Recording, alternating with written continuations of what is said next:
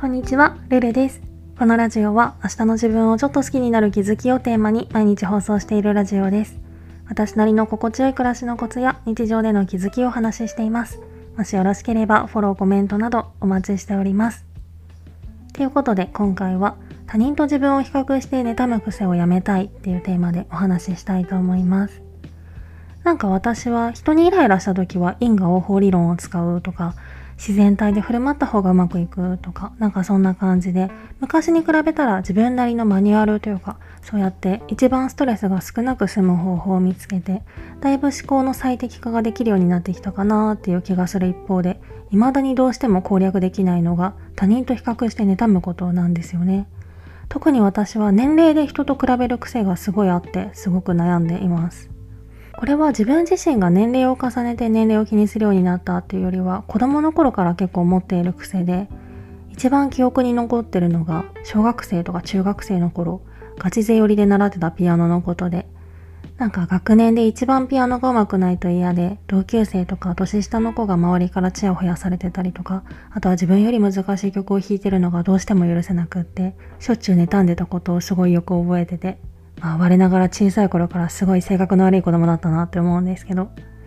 今はさすがに自分が一番じゃないと嫌だっていう欲求はだいぶなくなってきたけど、未だに年齢比較っていう呪いが解けずに、同い年とか年下の人が仕事で成功してたりとか、プライベートで幸せになっている姿を見ると、どうしても黒い感情が湧いてしまうんですよね。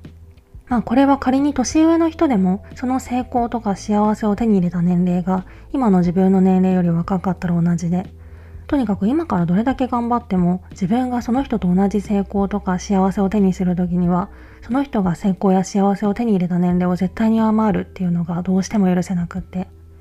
なんか今の自分より下の年齢の時点でこの悩みから解放されてるのでずるくないみたいなそういう感覚があるんですよね。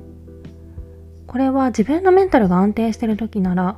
でもこの人は過去に自分より大変な体験をしてるかもしれないとか、これから大変な思いをするかもしれないとか、まあ、これはちょっと意地悪かもしれないけど、今見えてるところ以外の場所もちゃんと見ることができるんですけど、ちょっと気を抜くとすぐ視野が狭くなるというか、ずるいとかムカつくとかそういう感情しか浮かばなくなってしまって、すごいこの感情の処理って難しいなって思ってるんですけど、